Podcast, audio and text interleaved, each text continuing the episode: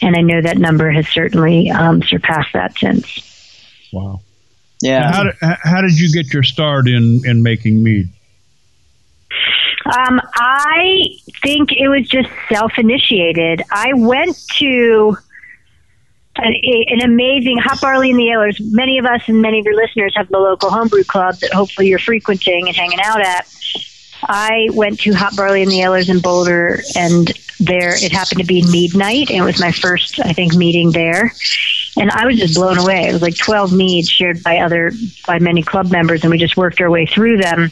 Each person would get up, talk about their meads, and the group tried it, and we did that twelve times, and I was just, my head was spinning. I was just like, wow, what a beverage, you know, and in an evening to have it from some of the better, you know, mead makers around, they just presented twelve crazy and different meads that just made me want to get to know everything about the beverage possible. Wow. How did that lead into beer brewing? I think that I was already interested in brewing and had already been brewing. Um, when I lived in Washington, D C, before I moved to Colorado, I had already tried a homebrew kit, did extract, you know, in a five-gallon bucket. Um, a Scottish ale was my first attempt, and we loved it. Our friends were floored, and so I had the bug there, and that's why I think I went to the homebrew club meeting was, hey, let me let me get in more into brewing. And that very night, that first meeting, it was mead. So it just like was like, wow, where did this come from? And oh. people like Vicki haven't let go. I mean, you just, Vicki, you're you're continuing to fuel it all. I'm very impressed. Well, I've actually decided to wrap my entire business around it instead of doing uh, general small business consulting for um, marketing and internet marketing. I'm focusing strictly on the craft beverage industry. So that's that's new for, you know, starting a few months ago, and I'm going gangbusters. In fact, I'm going to the Craft Beverage Expo East in Asheville at the beginning of February. So I'm looking forward to that. Oh, nice. Yeah. Yeah, there. I've heard of them having multiple events. There's one on the West Coast that would be happening a few months from now as well, in May, I believe. So yeah. That's interesting. But cool. Good for you.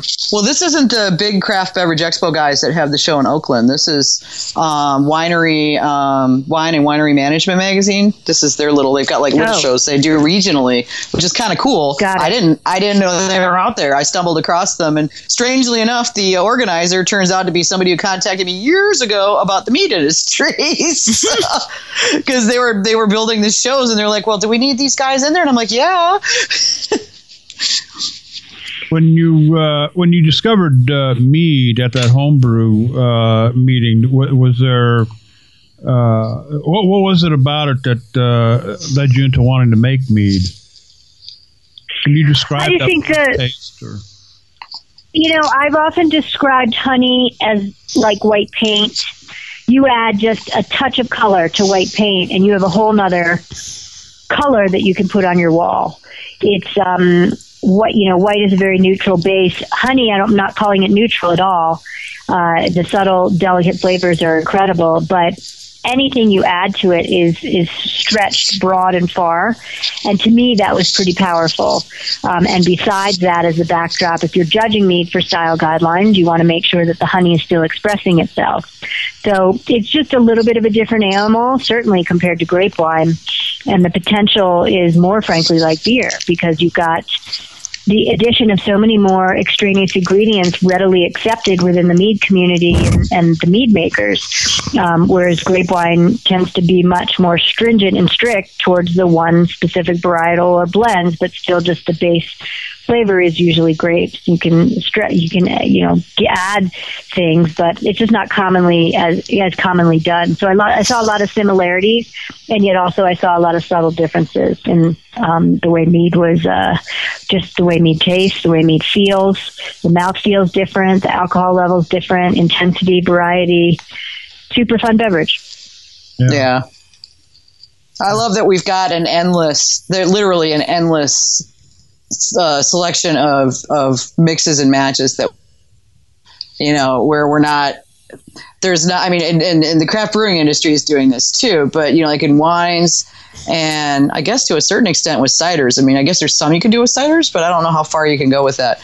But um, with the wines, you've got, this is the wine, these are the grapes, and yeah, don't be adding cinnamon to your Merlot. You know? Yeah, people get right. people get upset, you know? So. Right, or Britannomyces, or you know, any um, wild yeast or, or microorganisms. Often, most of the time, would be shunned, and the creativity yeah. um, going on. I think for both beverages, mead and, and, and craft beer, is, is exponential. And that's, that innovation, frankly, is what has put beer back on top. And we love to share the story at the B A. I answer a lot of media inquiries, and it's always like, well, how did this happen? How did this revolution happen? and and it is a legitimate question, because in nineteen seventy-eight, we only had forty-two brewing companies. Yeah. Um, in the U S, less than one hundred brewing locations, and today we have more than four thousand one hundred. Um, and part of it was is that no longer do we have American lager as the only mainstay type of beer enjoyed. You know, sixty some odd percent of the beer in the U S is American lager, but that used to be eighty percent. Yeah. And now we've got, we at the Brewers Association document more than one hundred forty world beer styles at the Great American Beer Festival every year that we host. Um, one hundred thirty some odd beer styles are recognized and judged. And so you've got the U S has kind of put, I mean, sorry, you've got the breweries in the U S has put this, the U S back on the map as a place for flavor and diversity in beer. And that wasn't the case twenty, thirty years ago. Yeah, you know, I just uh, I was doing my uh, little bit of research on the website here. eighteen seventy-three, uh, there were four thousand one hundred thirty-one breweries. Uh, yeah, I mean, that's a couple hundred years ago. Yep, we finally reached the number of breweries in the U S that we had pre-Prohibition in eighteen seventy-three, and we just did that in December. Wow, and I talk a that's lot about cool. It's crazy. We finally came back from Prohibition. Yeah. Only took yeah. us, right? What is it? Eighty years? Is that what? Uh, yeah. Yeah, about that. It's, it certainly wasn't an overnight success story. And then we talk about, if you look at the populations in eighteen seventy-three that was supporting four thousand one hundred breweries compared to today's much more robust population, the model could support, you know, we could support thirty thousand local breweries. A lot of people drinking beer in eighteen seventy-three. Well, we just have to contaminate the water so that it's unsafe to drink, and then everybody has to drink beer.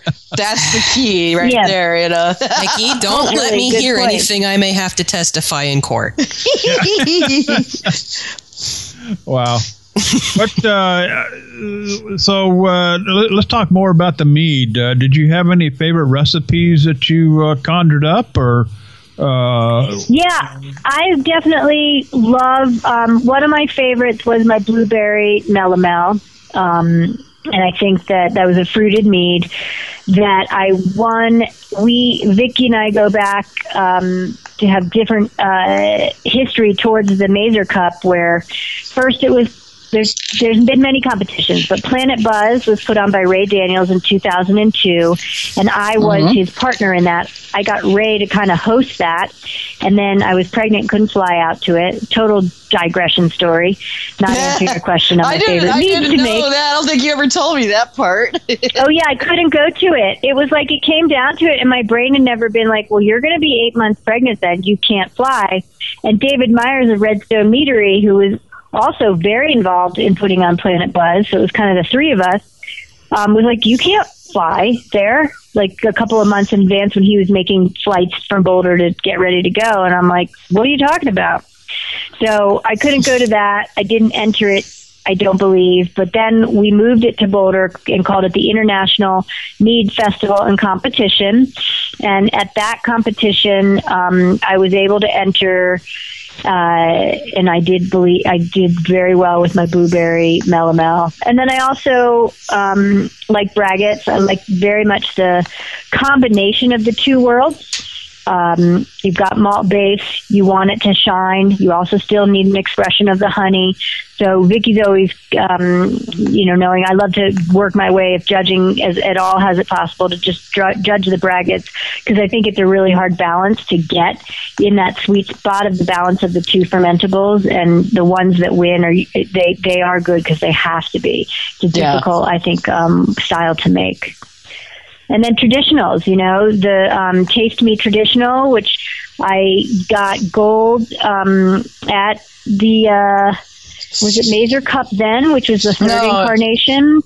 Our, what, when we first it, started ours, uh, it's it started, it didn't start, ours didn't start out, the one that Pete and I and, and uh, Danny and, and and Glenn and them started, didn't start out being called the Mazer Cup, because we got that later when we got Ken to give us permission to. Um, yeah, so that's the fourth incarnation, you're right. There was the in-between, after International Meat Festival and competition, where David and I backed away. It was you guys, and mm-hmm. what, did, what was it called? We, it was actually called like the, um, oh shoot, I actually have this somewhere on my hard drive. It, it was called the um, the National Mead Home Competition and National Mead Commercial Competition or something like that. But it didn't really have a yeah. name, you know, I mean, it wasn't like officially official. And we were continuous with the model. We just, you know, renamed it once um, Once Ken and the guys graciously gave us permission to use the Mazer Cup name, so you know. Yeah. But and that, that was, I mean, that that competition has over the years just evolved and still maintained that integrity of the commercial mead. If you're into it, you're entering that. What Vicki and Peter involved in, and probably D J and A J, you guys, but. We, I was very, so proud to win gold in dry traditional, because Ooh. for traditional oh, meads yeah. on the home level, you know, no place I, to hide. I did it. And Pete, frankly, was a was a co-maker. He counseled me on that recipe, and so I, Pete Bakowicz, which you guys are close with, and maybe some of your listeners have hung out with or yeah. followed him. Oh yeah, I, I call him the Mead Buddha. He's definitely yeah. the Mead Buddha. He is the Mead Buddha. Um. Yeah, so traditional dry, like, that's a tough one. Nothing can hide there, and I was super proud to win gold. Yeah, Pete's helping me with a uh, tradition. In fact, he only lives about sixty miles uh, from me uh, out here in California, but he's been helping me with a traditional that he's been eager and wanting me to uh, send to the Mazer Cup this year. Um, I, I don't, awesome. I'm, I'm not quite convinced I'm, it, you know, it's going to be that good yet, but... Uh, right, you got no, nothing just, to lose. You got nothing to lose by trying. You, I mean, we yeah, get stuff that true. ranges from. We, we got stuff that ranges from what were you thinking all the way up to, and you're not professional. Why? You know, I mean, it's what it is. Yeah. You know, I mean, you you don't know until you try. My very first mead I ever made, which was horrible for the first three years it sat in the car- carboy, I sent into uh, the original Mazer Cup, and uh, way back in the, oh God, early nineties. And um, and it came back with uh, three people saying uh, very nicely, yeah, this is not very good. You should probably right, have waited a only- while, but, you know, they gave me, yeah, they gave me good advice, you know, I mean... A J, I like you jumping um, in to say that, because you got it. The only way to win is to try. Well, well yeah, he, you know, it's uh, it, it's more for the feedback. I don't expect to win anything, uh, but no, the feedback uh, is worth. The winning is nice. I mean, if you yeah. can walk away with a Mazer, that's great. Now, if Pete, you can yeah, walk Pete away thought, with good advice, that's that's better. Yeah, that, and that's what Pete. Uh, that's what Pete was thinking. Mm-hmm. Uh, A J, uh, you're yes. a beer brewer uh, as well, and have you made uh, braggot is something that I, I have not tasted, and I don't I don't even know what to expect out of it. But I've heard it mentioned, I've seen it written about. Uh, you know, people have talked about it in the forums. Have you made any of these braggots at all? Actually, I think just about all the beers I have made have been a braggot. Okay. Hmm. Well, it's commercially really on like the home a, level. Oh, home level, the laws the laws in Canada are just yeah. stupid. I'm not going to be able to go pro until I pay off my house. Well, and even and then, then maybe not. And then and, and then buy a whole bunch of beehives too, right? Uh, yeah, well, I'm thinking I'll probably go the winery route instead, but you have to have enough, uh, you, you have to be running, um, you have to be a licensed beekeeper running no less than one hundred hives at any given moment to start a meadery, and it's not quite as bad for trying to start a winery, and you're allowed to use honey. As I, I don't know if you can do traditionals, but you can certainly do... Um, I've certainly seen a couple of um, wineries that also do um, fruit meads, so... Um, it's just a matter of which loop, you know, which which hoop am I going to jump through and which loopholes am I going to use? But um, the, the, the I, I haven't even gotten to um, full grain brewing yet. Uh, I'm still working with extracts, but that's mostly a space constraint and time constraint thing for me. Wow. Braggots are a, uh, they're made with hops and, and grains and the like. Is that right, Julia? Yeah, well, there's different, and I don't have guidelines in front of me. There's different things that you can add. A It could be a... Who's, who's um, typing phone buttons? Uh, Julia might, might be, be accidentally me. hitting her oh. phone buttons. Go ahead. Sorry, I think it's corrected now. I apologize. Ah, take off the phone. um, braggot, um, traditional braggot is not going to be out there. It's not going to have fruit. As soon as you start to have one, and Vicki, you help me, more than one ingredient from another style, you're booting it in out of that traditional style. Yeah, so once braggot, yeah, once you start crossing styles, you're into weirdables. That's, you know, and that's where you stay. Yeah, and that's mostly where right. I am. But bra- braggot yeah, is so a can. category by itself, right? Yes, yes, it is. Correct. What? Uh, you know, when it, when it comes to hops, I'm, I am not a beer brewer. In fact, if you, and you'll understand why if you go to got mead dot com and read my first article. yeah, yeah. Uh, his article's really good, Julia. It's definitely worth a read. I've been getting a lot of good feedback uh, okay. on it. And and J D, Great. What you don't realize is that Julia is probably one of the top braggot Uh, speakers well, of braggots that you're going to find in the country. She, she's like a big braggot cool. person. So, well, yeah. I, you know, I'm I'm I'm taking Pete's uh, advice, and I mean, I, I tried some fruit stuff early on. A J can attest to some of the science projects that I've that I've had, but uh, I, I have taken Pete to at his advice, and I'm sticking with traditionals. I've got several going, and I'm very hopeful about it. I've, I've got all the correct, you know, uh, uh, brewing equipment and, and things now that I've inv- invested in. Braggot is something that I'm a little fearful of uh, because I've never done anything with hops and barleys and grains and the like. Uh, can you can you take me through the process, Julia? And you know, how do you put a braggot together? What, what's the process? Well, I think A J can help because she's made it more recently. Anything goes and how a brewer wants to get there. And I'm going to digress again, one of my favorite ways of not answering questions and then actually answering them. But, like, for example, at the Brewers Association, where I mentioned those over one hundred forty beer styles, we don't really get centric in most of the style guidelines with ingredients. B J C P does, and so you would be listing ingredients more so in the B J C P guidelines, but flavor profile-wise, you can get there in different ways, meaning if you, if I were to take you through the braggot process, others are going to say they do it differently. Others, you know, some are going to use malt extract. Some are going to actually extract, you know, um, some, turn your grains into wort and not have that extract. So using the, the grains that are crushed and do a mini mash. So it totally just depends on the brewer. Yeah. So is it, is it as much like making a beer and just adding honey, or... Well, technically, there's bracket and there's braggot. Yeah. And not in, that's like the old world. B J C P doesn't have both.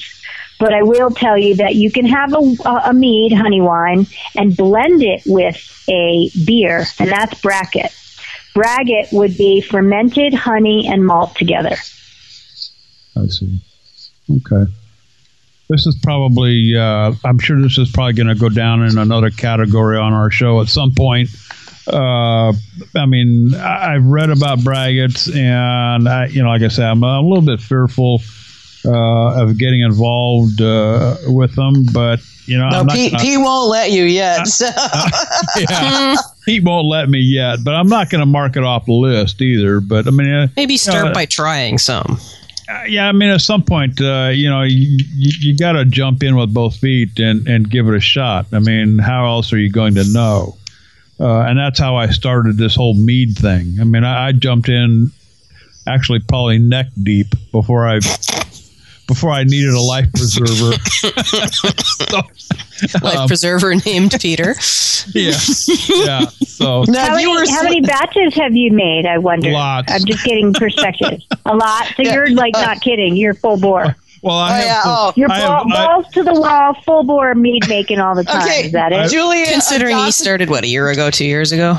Adopting the Julia method of answer, answering questions, I'll digress. yeah. yeah, let's, yeah. Let's, right. Let's Several months ago, uh, back in March, when I was staying at my daughter's, dog sitting for her while she was doing army things in the desert, uh, I get a phone call from this guy. And he says, hi, my name is J D, and I'm like totally into mead making, and I discovered your site, and you need to do a radio show, so I'm just going to bug the crap out of you until you say yes. Wow. Yeah. That's and awesome. He did. And he did, and, and we did, and uh, and that yeah, was so, twenty-one shows or twenty. This is episode twenty-two, I think. Yeah. And I'm learning how to make mead from all of them. So this is yeah, this is basically J D's education yeah, life. The education of J D, the mead education of J D West. So. Yeah. Uh, but no, I, I have supplied the neighborhood with tons of lawnmower gas. So. Uh, But now, I'm, now I'm doing it right. But I'm I'm eager to explore when I when I get to the point when actually my my teacher, uh, you know, gives me a passing grade and says, yeah, you can move on to the next thing. But like I said, I'm, I'm not going to cross brag it's off on the list quite yet. But I just don't know enough about them. Uh, and from what I've saw, really, I'm a little fearful about uh, even getting involved. But Uh, you know, we'll give it a shot down the road for sure. Um, you know, sure, why not? You take your time though. You got to go. I mean, life's too short to not be comfortable, but yet you got to push past your comfort zone. So that said, when you're ready, you should put it on your radar because you sound intrigued. Well, do you, do you have any favorite honeys or favorite ingredients that you like to use, Julia? Um, you know, I like honey. That is from, uh, I'm more of a simpleton. I'm not aware or haven't had the chance to taste a lot of the exotic honeys. So I'm more middle of the road mead maker in that manner. Orange blossom honey, I do believe, is a specific um, favorite for many mead makers for traditionals for a reason. The flavor components are very clean, but yet have some floral um, citrus notes and orange blo- and floral notes. I mean, I mean it. It's orange blossom honey is a great standby. Every time you go for wildflower honey, and this is definitely for your beginner listeners, many of your bands already know this. I mean, you're you're usually getting a different mix, and there is is is a variety or terroir going on every almost single time, unless you're getting it from a honey house that blends a lot and is going for a certain flavor profile. So I'm not scared of fermenting with um, wildflower. But I just know that it's different every time. If I'm working for competition, I definitely want to stick with orange blossom. And I think there's a reason that so many commercial traditional meads are made out of orange blossom honey. Wow. And it's friggin' fantastic. Oh, yeah. I just love it. Yeah. Me too. And, and then you have we don't grow oranges up know, here. You know what? We don't grow oranges in Canada. Yeah. Yeah. You can't get the right. Orange blossom. Yeah. The stuff's yet, like liquid gold for me. And I, I live down here in California, and it's it like it like rolls into the ocean out here. I mean, it just there's just so much of it. But uh, of course, and I live in Orange Grove uh, country here in Southern California, Ventura, Kern County, all that. Um, but uh, and, and actually, orange blossom is so prevalent out here that I don't want to use it. I like I want to use some other. I've been using mesquite. Uh, Excellent. The the one uh, the one that uh, Pete's been helping me on uh, that we want to send to the Mazer Cup is an orange blossom, but I've also got uh, sixty pounds of wildflower. That's probably the most amazing honey that I've ever tasted. Uh, awesome. And this is this is right out of the hive. I mean, it's right from the extractor into the into the five gallon pail. Uh, and I don't know whether that has anything to do with the with the flavor at all or not, but I have never tasted honey this good.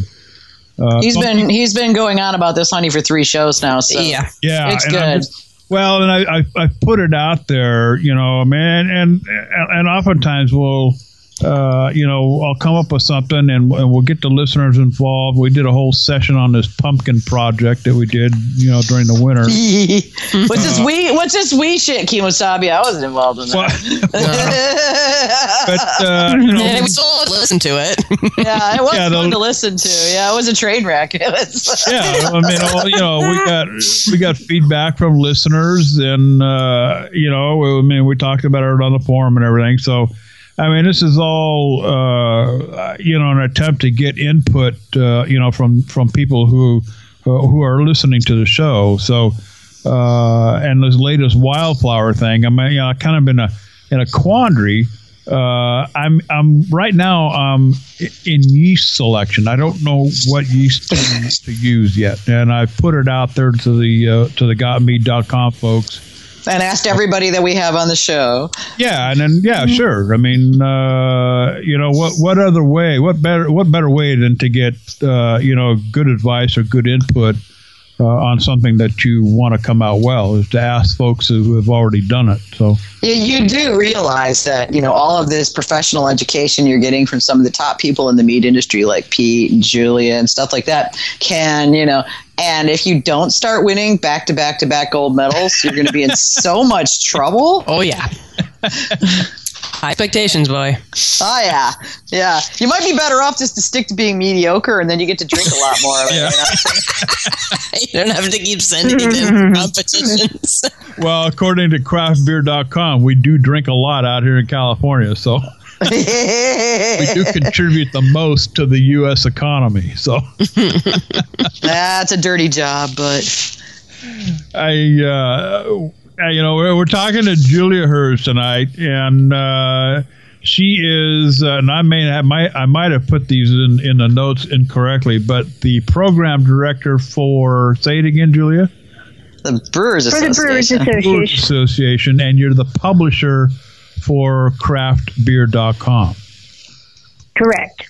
Uh, and uh, we've been talking about, gosh, beer. We've been talking braggots. We've been talking meads. Uh, what's the best mead you've ever made?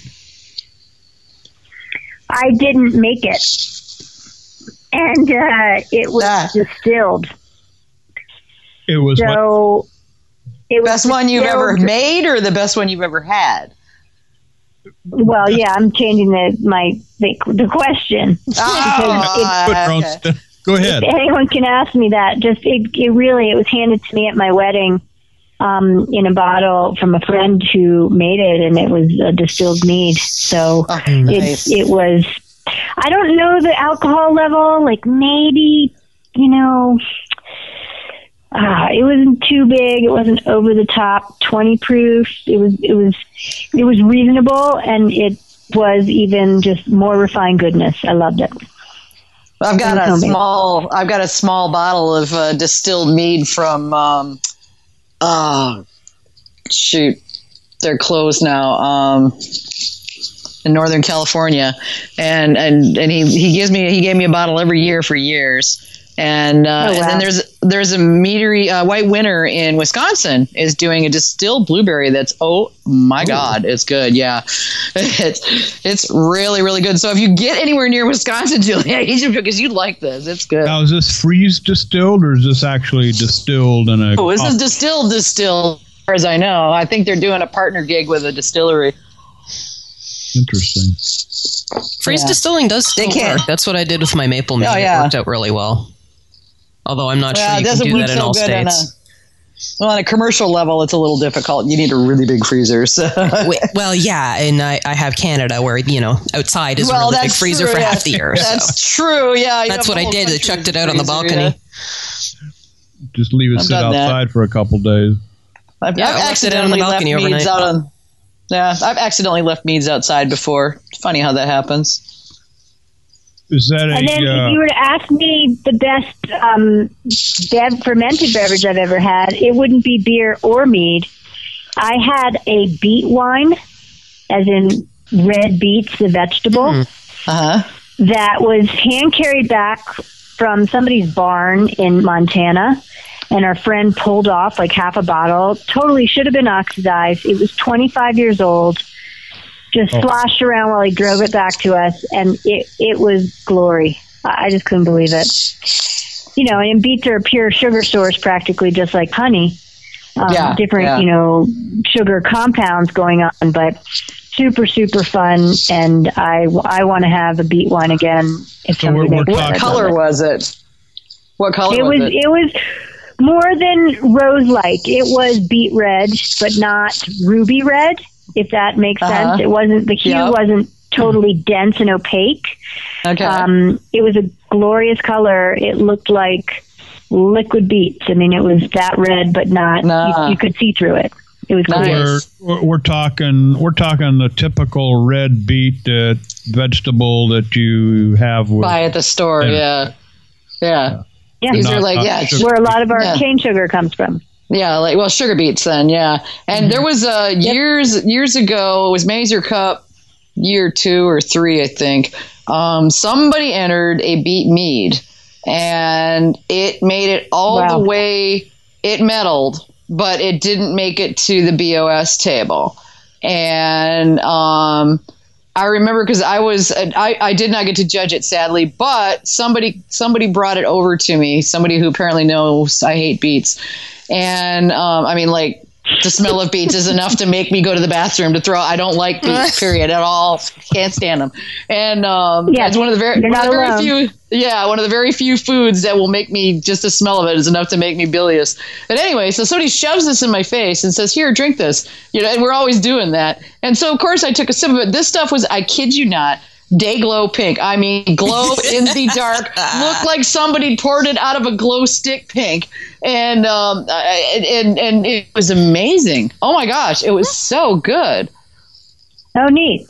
Yeah, and I've uh, never, you know, and it's so funny. I've told that story to reporters and and um, in interviews and stuff like that. And so I'm constantly getting stopped, going, "What about that beet mead?" And I'm like, "I wish I knew. If I could figure out who it was that made it, I'd be like all over the guy asking for the recipe. I'd cook beets for that." So awesome. This is, uh, you know, I mean, uh, because there is a difference between, you know, the red beet that's put on a dinner table and the sugar beet that sugar is made out of. Right? Yeah, and Vicki's right to correct me. My impression from my friend who brought it back that it was that it was sugar beet. Mm, sugar beet. Uh, yeah, that's another interesting. The, the only reason I think of that is that I grew up in Michigan. Michigan is one of the top states for sugar beet production. You know, it's uh, or at least it was when I was growing up. I don't know if it still is, but we grew a lot of sugar beets up there. So, well, yeah, we, that's I, that's what we threw out for deer and cattle, and you know, I mean, it's, I wonder if they grow here. Well, you better hope everything so. Everything back to Canada in your climate. Yeah, they they will grow in northwest. They will grow in northern Michigan, so it's very possible. Well, probably. Yeah, yeah, you you better hope so, because uh, I was just reading in the news where Hawaii's last big uh, sugarcane uh, uh, fields are going plantation plowed under. Yeah. Huh. So. Well. Uh, but uh, that's interesting. Not, Not that it accounts for anything in mead making, mind you, but uh, I well, some of us well, also unless make you're fruit making wines. Yeah, although that's often why I make a wine, a fruit wine, rather than a a, a mel, is because I can't afford the honey, and sugar's really, really cheap. Yeah, yeah, interesting. So, Ju- Julia, what is coming up with uh, B A and craft beer? What you got? What you got going on that you can tell us? Sure, we've got a lot in the cooker. I can't believe it's already two thousand sixteen. The joke everybody's probably been saying is, yeah, well, just last year. Mm, um, yeah. And we're in a whole brave new world of this year. And, I mean, if you're really asking about the craft brewing community in the U S, it continues to grow like gangbusters. In the beginning of this conversation, I was saying there was four thousand one hundred breweries. We have another two thousand on record for plan- in breweries and planning. And oh, my God. Yeah, and they're not all going to open. We had five hundred some odd open in uh, two thousand fourteen. Um, but what you're going to continue to see is what I call, it's two dichotomies. I call, I say there's a localization of beer movement going on and a globalization of beer movement. And one or the other is not is not right or wrong. They are both fueling this crazy interest in beer. But thank goodness the localization of beer movement's going on, because now we have that diversity that we were also talking about. And I like to see these small breweries come online. I mean, ninety-six percent of the four thousand one hundred breweries make less than fifteen thousand barrels of beer a year. Mm. And so I think that's really, that we get asked the question a lot of, the too many breweries, what's the, continues to grow, it's going to crash, crazy, yeah. The bottom line is, and you guys might know these numbers, but eight thousand wineries exist, right, in yep. the U S And the sales is only a third of where we're at for beer, or a little um, less than a third. Um, sorry, more than a third. Beer sales in the United States is a one hundred one billion dollars beer market. That's imported and domestically made beer, and that's for two thousand fourteen. Wine wow. sales in the U S is thirty-seven point five billion dollars, and most of that is, yes, grape wine, um, and that's imported and, and domestically um, made as well. So it's such a dichotomy where if you can have eight thousand wineries existing for that smaller piece of the pie, then yes, we can continue to support more breweries. So part of what you get when you ask me what's going on with the B A is we're we're continuing to be the National Association and the voice representing the majorities in the U S so they can continue to grow and thrive. And we hope to see them achieve by twenty twenty, you know, twenty percent market share. For two thousand fourteen, they were at about eleven percent market share by volume of all the beer sold, um, or nineteen point six billion dollars. Sure. Yeah, it's getting there. nineteen point six billion dollars are from small and independent U S producers in the U S, and that's compared to the thirty-seven point five billion dollars in wine. So I, I'm starting to say, look at little mighty craft brewers over here. They're starting to nip at the heels of wine even. And yeah. so there's so much room for growth, and we just want to continue to fuel it. New entrants getting into the market need to understand they better make world-class quality beer, and that's a part of what many of your listeners are about, is, you know, on the home level, making quality mead or beer and trying to really learn all they can. But if you go pro, you can't just be a business expert or a marketing expert or a brewer that's world-class. You got to have all three. Yep. And that's yeah. a lot of what we're involved in preaching. But um, real quickly, what what what is the impact of craft beer uh, recently had on the, well, it used to be the big three, and I call it the big two, you know, uh, Sab, Coors, Miller, InBev. Uh, Baby InBev, yeah. What, what's, what's what's the impact? impact? Yeah. I mean, well, I are they starting to feel the pinch? Yeah, they absolutely are. They're changing and evolving their business model. They're trying to buy up small and independent craft brewers, not in mass, but Anheuser-Busch InBev specifically in the last two years has purchased numerous um, breweries. They already had Goose Island under their belt and Blue Point in New York, but now they've got Four Peaks from Arizona, just went down that deal this year. Um, Breckenridge Brewing in my backyard just got purchased by A B InBev. Um, you have Golden Road, who got purchased late fourth quarter last year from Los Angeles. So they're making regional purchases, and meanwhile Miller Coors is getting acquired by A B InBev and right. going to be asked probably, um, what we're hoping is that it is a foregone conclusion that they have to divest the brands as the business talk, meaning no longer could A B InBev, even though they're acquiring Miller Coors globally, A B InBev is not allowed to own those Miller Coors brands. So Molson Coors is, is coming in and taking those brands, and they will own the U S rights to those. But ah, it's like this huge uh, complex puzzle going hmm. on business-wise for beer, and the big boys are, your question is a good one and it's timely, are absolutely impacted. They continue to lose share. American lager, like I said, was eighty some odd percent of the beer sold in the U S, and now it's sixty some odd percent. The majority of the top ten brands in the U S are losing share, and that's because there's more, you know, different beers, different occasions, or different beverage, different occasions, right? That's how we all yeah. enjoy. Um, yeah. Many people that are loyal to one brand, sure, they're going to they're going to continue to do that. But more more people that are coming online, like the millennials, enjoying um, in fermented beverage alcohol, are cross drinking. And so I, I think that, you know, nah, they're diversifying. I love that. Is the best thing they had to do. So that's a great uh, phrase. Well, so and, and you know, it's funny that you uh, you know that you're talking about this this impact. I mean, we're as a, you know, the craft industry is having an impact on the big boys. And there's something else, and I saw this on the B A site with um, some of the um, act, uh, you know, actions to take kind of thing. A B InBev, Miller Coors, and they're buying up of uh, distributorships and then divesting those distributorships of everything but their brands. Yeah. So that that not only impacts the craft brewing industry, but wine and mead as well, because, you know, suddenly they're finding themselves, you know, like without a distributor. Well, and, you know, just maybe if you can't beat them, join them by acquisition type of thing going on. But well, there's some of that. They're they're also broadening their they're broadening their scope. You see that with the raft of, uh, well, average is probably the best way I can put it. Ciders that are coming out that are they're you know spreading out to try to blanket the cider market and take up more shelf space. So well, that and um, uh, Coors I think came out with an iced tea beer a couple of years ago. I don't know how that did, but it ins- that was one of the things that inspired me to try my own batch. Yeah, it didn't. Fair enough. It, it, it didn't. I never look at that uh, section twist, of, the, of the beer tea. store. Twisted tea is popular for um, Samuel Adams Boston beer. Yes, it is. Um, okay, so I guess they just did it right then. I think well, um, well, Sam the Adams was, of the big boys. Sam Adams puts out good products. I mean, they they do. The reason why I was Sam asked, Adams is still a small independent craft brewer. They are they are a heritage craft brewer and continue to impress. The yeah, they do. Was, the reason I why I was asking is because there's a lot of craft breweries who are who are starting to get interested in making mead now and. Uh, I'm wondering if this is going to be a good thing for the mead-making industry. Sure. Um, I mean, it certainly can't hurt, but... More the merrier, you know? There are so many different ways of doing meads and beers that, like, no one person's going to corner their market, no matter how many of us there are.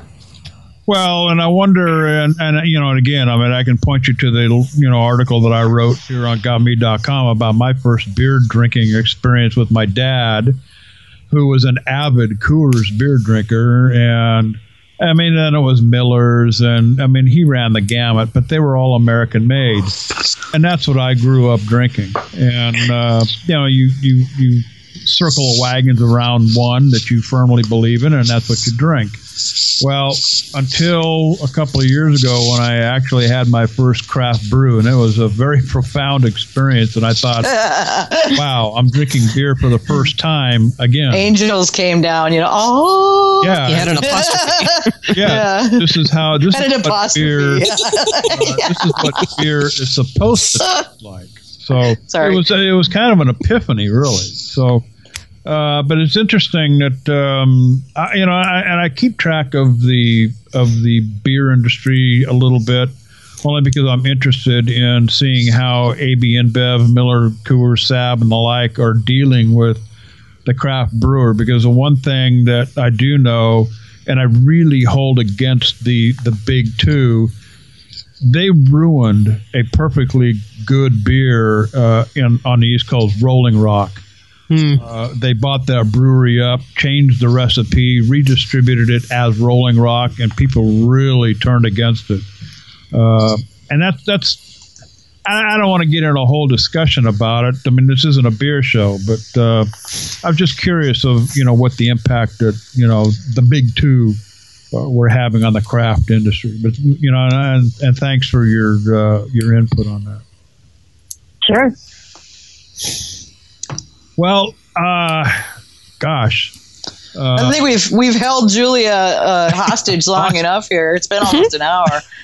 Yeah, we. Yeah, you got. I never got my commercial break to go run and get something, but that's yeah, we okay. Never did, I'll wait till we yeah. hang up. Yeah, no, my bad. My gonna... bad for sitting down without one. That's it. You, of all people, should know better.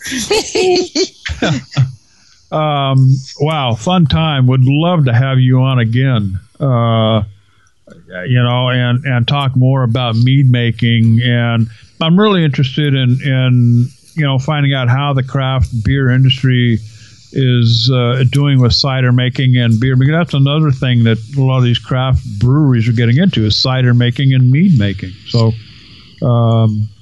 I, I guess, and more power to them, you know? Yeah. That's, I, I loved, I love seeing the cross-pollination that's going on. That's, that's really fun to watch. And there are, there are voices in the industry that say that that's not necessarily a good thing, but I'm a big believer in a rising tide floats all boats.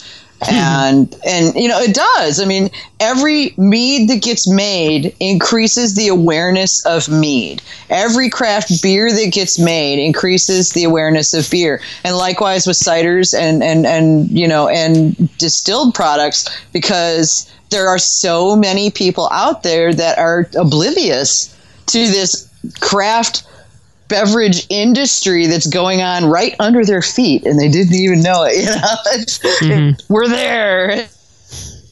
Well, Julia, again, thanks for joining us here tonight on Got Mead Live. We're going to step away, take a commercial break. When we come back, we'll talk about some yeast selections here in a little bit, so don't wander off. We'll be back.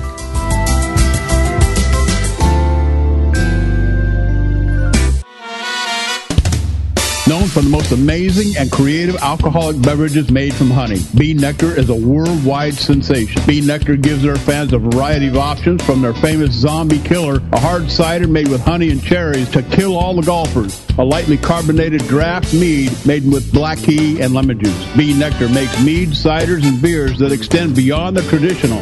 They let their imaginations guide them. Learn more at b nektar dot com. That's B Nektar with a K dot com. If you're a mead maker, you need got mead dot com. It is the absolute best and most complete resource for mead making you will ever need. The forum consists of recipes, discussion on equipment, techniques, and methods, complete with its own batch calculator. got mead dot com offers everything you need to start making mead today. And for just twenty-five dollars a year, as a patron member, you'll have access to proven award-winning recipes, fermentation management, equipment discussion, and a whole lot more. got mead dot com. Sign up today. Growing up in a culture where home winemaking was a way of life, Sergio Mutella naturally began making wine himself as an adult, finding his way into brewing beer and eventually his discovery of mead. Earning numerous mead-making awards, Melovino opens its doors, becoming the first meadery in the Garden States. Featuring twenty different craft meads with amazing variety, Melovino is the fastest-growing meadery in the country. Melovino offers tastings and tours every weekend, and all of their meads are available online, shipping to twenty-two states across the country.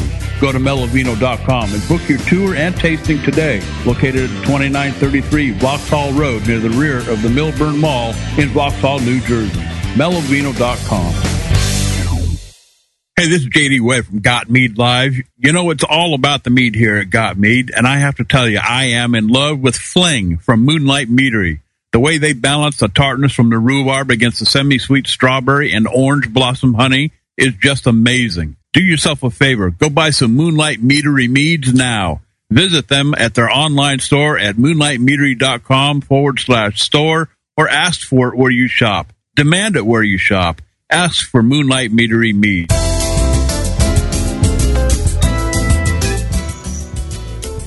And we are back here live at Got Mead Live here tonight. Uh, interesting uh, interesting uh, gal to talk to, uh, Julia Herz. Would really like to talk to her again.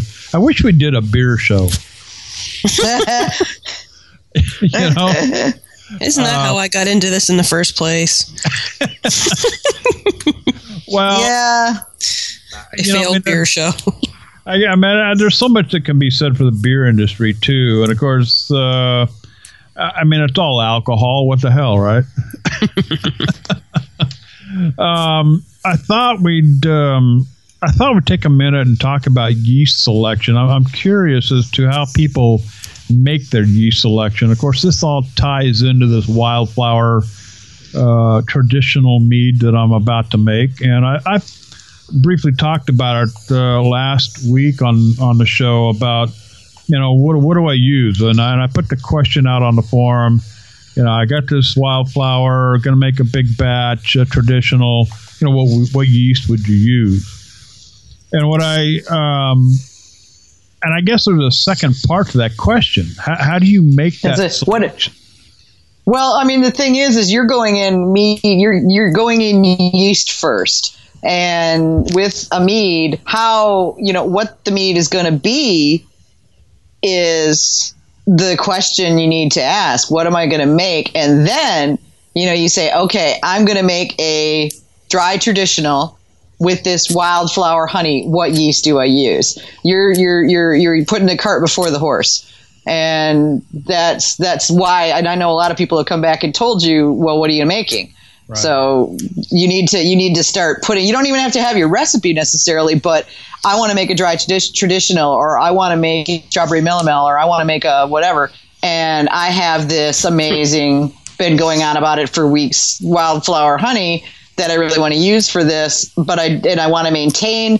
I really want to preserve the flavor and the aroma of this honey. It's real important to me. So what yeast do I use in making this? Yeah, traditional I, you know, or whatever, you know. And just, I, I just, just recently, I've, I just, oh, that was. I mean, you talk about another epiphany. Uh, funny you should say that, because I was just thinking. Those apostrophes happen everywhere. Apostrophes. Yeah, you know. Uh, Damn things! They just pop up like like they, semicolons. They're awful. They do. uh, I was thinking about that because uh, my wife and I had had some biscuits the other night with our homemade stew. And we I used, saw that stew. It looked very yummy. uh, we used uh, we used we drizzled some of the uh, wildflower honey on the biscuits, and I thought, oh my uh-huh. God, this is this is more like dessert.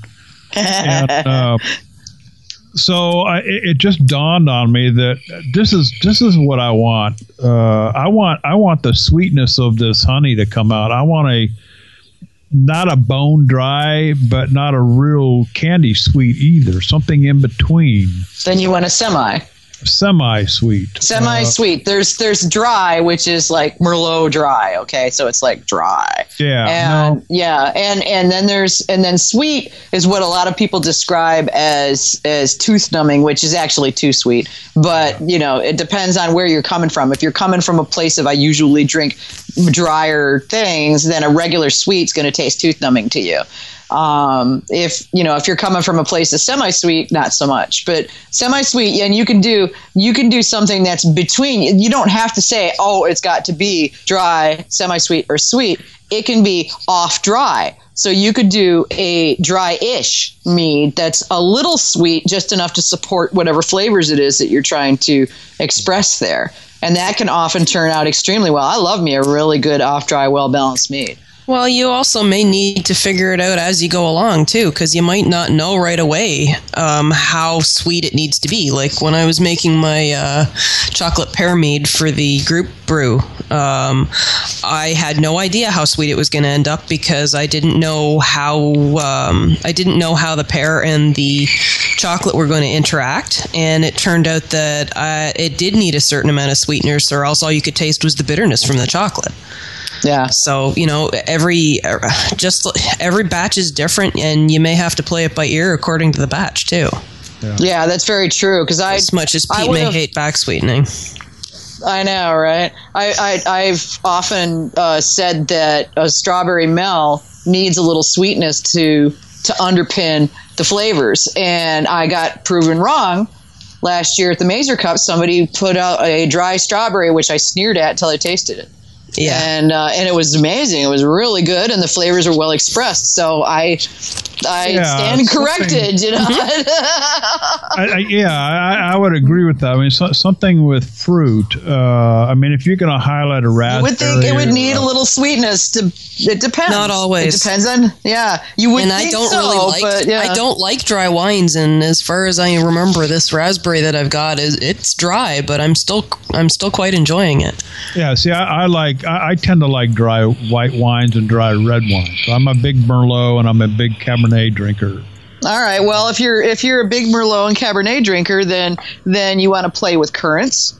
Um, currants give a lovely acidity back up uh, to re- to that fruit this, flavor. This this is a traditional though I'm working on. So well, yeah. I mean, but you, well, I was uh, just saying you said Merlots and Cabs, so I brought that up. Yeah. But yeah, if you love general, dry, if you like. Yeah, if you like a really dry Chardonnay, then yeah, go for go for. I would say go for an off-dry traditional, because a super dry traditional is well, it's damn difficult to achieve well. You have to be really good at making mead to get that yeah, to work. I, I, I, I haven't I, had one I've really liked. Yeah, me neither. Um, some of the sweetness from that honey to come out, because I just, I mean, you, you got to share this this honey. I mean, it's, it's amazing. I think it's amazing. It, it's the best. You realize you have to come to the Mazer Cup and bring some of the damn honey. I should. Yes, so yes, you should. Just go ahead. You're going to get lynched. Go ahead and order a package of the little honey sticks, and go ahead and transfer some of that honey into those honey sticks, and bring them with you. Yeah.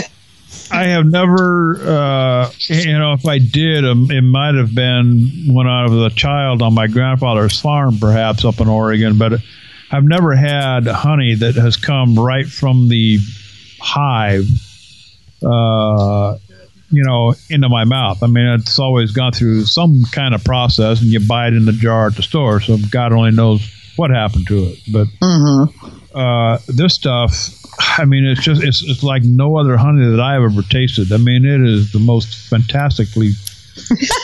Here he goes again. Waxing it may not have, uh, yeah, it may not have to do I with the process. Highlight. It might just happen to be that you've you know tripped over the perfect blend that yeah. year of whatever yeah. flowers happen to be in it. Yeah, yeah. I, you know, I may not even get this batch again. you know, you know, it, it oh, may I, be that if it was even in the jar and had been filtered, it would still taste as good. Yeah. You, you never know. Certainly, you almost certainly won't get that batch again, and probably not in your lifetime. Last year was a, right. And all seriously, no, I, I'm not. I'm not joking. I mean, because okay, last year was a super dry year. The year before that, the year before that, and the year before that were super dry years. California's in a historic drought, right? right. So now they're in the El Nino. You're getting buckets and buckets and buckets of oceans of water dumped on you, and so that's going to completely change Changes the up. output of the, you know, it's going to be a whole different thing. You're going to get a whole different mix of stuff. So next year's first spring wildflower is going to be different. It's yeah. got to be different. Well, and this is all the more reason why I want to be very careful about my yeast selection and where I want to go with this. Um, you know, and I, I have to agree with that. I need to start at the back end. I need to figure out, okay, where do I yeah. want? What are you making? What what what is your what is your end? Okay, here's the business. Here's here's here's the business and marketing specialist to me coming out. What is what is your goal with this honey? Do you want to? I mean, is the is the idea here to really showcase the honey? Yeah. Oh, yeah. Then okay. Um, then then we're definitely in a traditional, which we'd already figured out. So the next step, and I would say, enlist the help of somebody who's an expert with traditionals, which would be for Pete. me, which would be Pete. Yeah, I, I make melomels and metheglins. I've made traditionals because I like doing I like doing varietal honeys, but I don't work with wildflower that much. So then what you do is is make sure that you really the. The both you have the taste of that honey firmly in your minds, so that you can get a pretty good idea of what you're going for, and then from there you design the recipe and choose the yeast, and then you're gonna have to monitor the crap out of it, like every minute right. for like the first six weeks. You're gonna be watching that thing like it's your firstborn child. Right, right. Yeah, yeah. Um, if you, uh, if anybody out there has got uh, some input here, eight one eight, nine two one, four six eight zero. Uh, yeah, we got, you know, all our usuals have not called in, guys. What the yeah, hell? And, uh, Mississippi Chris, uh, I don't know, he may have his hands neck deep in somebody's chest, but, no, that's uh, quite or possible. I guess wrist deep.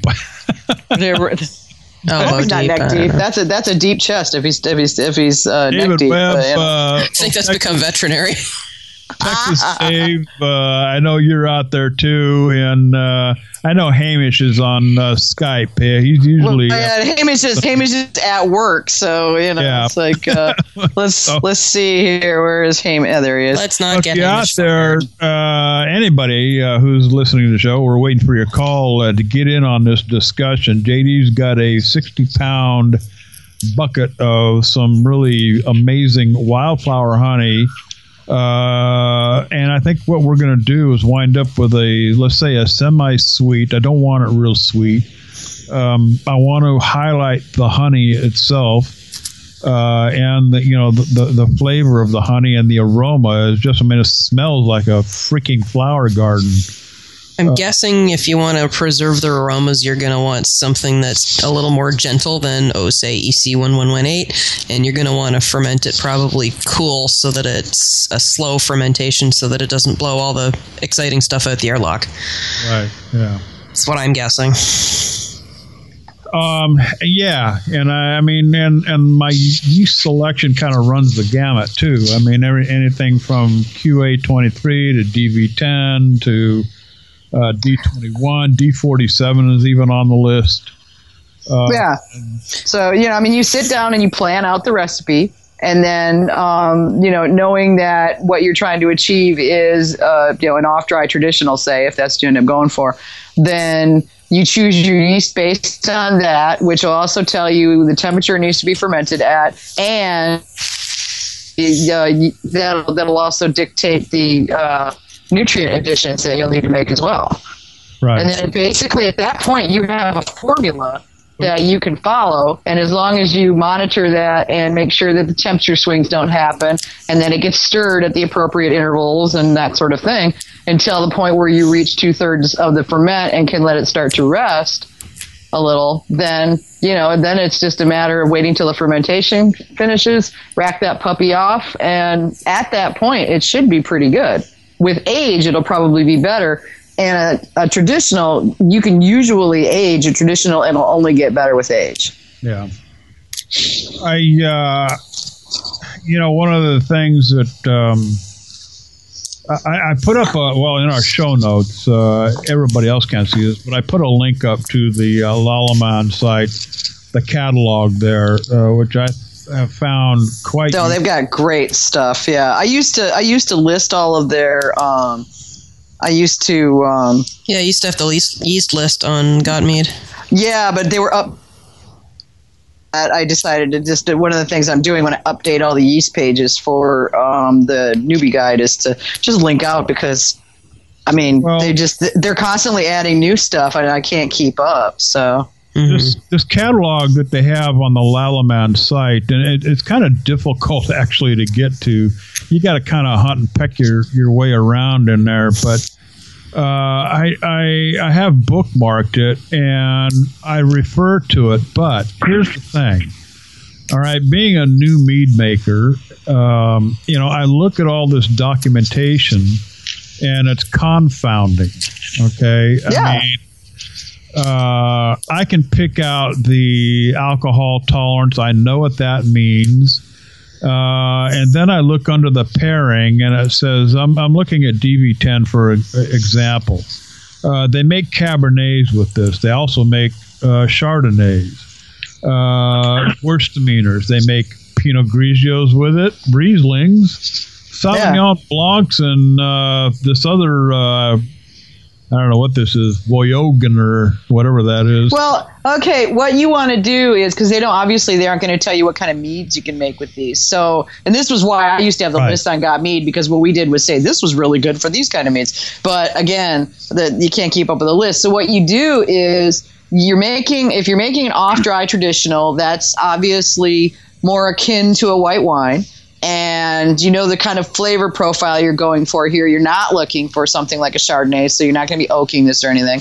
And if that's the case, then you go look at unoaked, simple, um, not and not simple as in, you know, doesn't have the complexity and bouquet, but, you know, um, unpretentious maybe is a better word.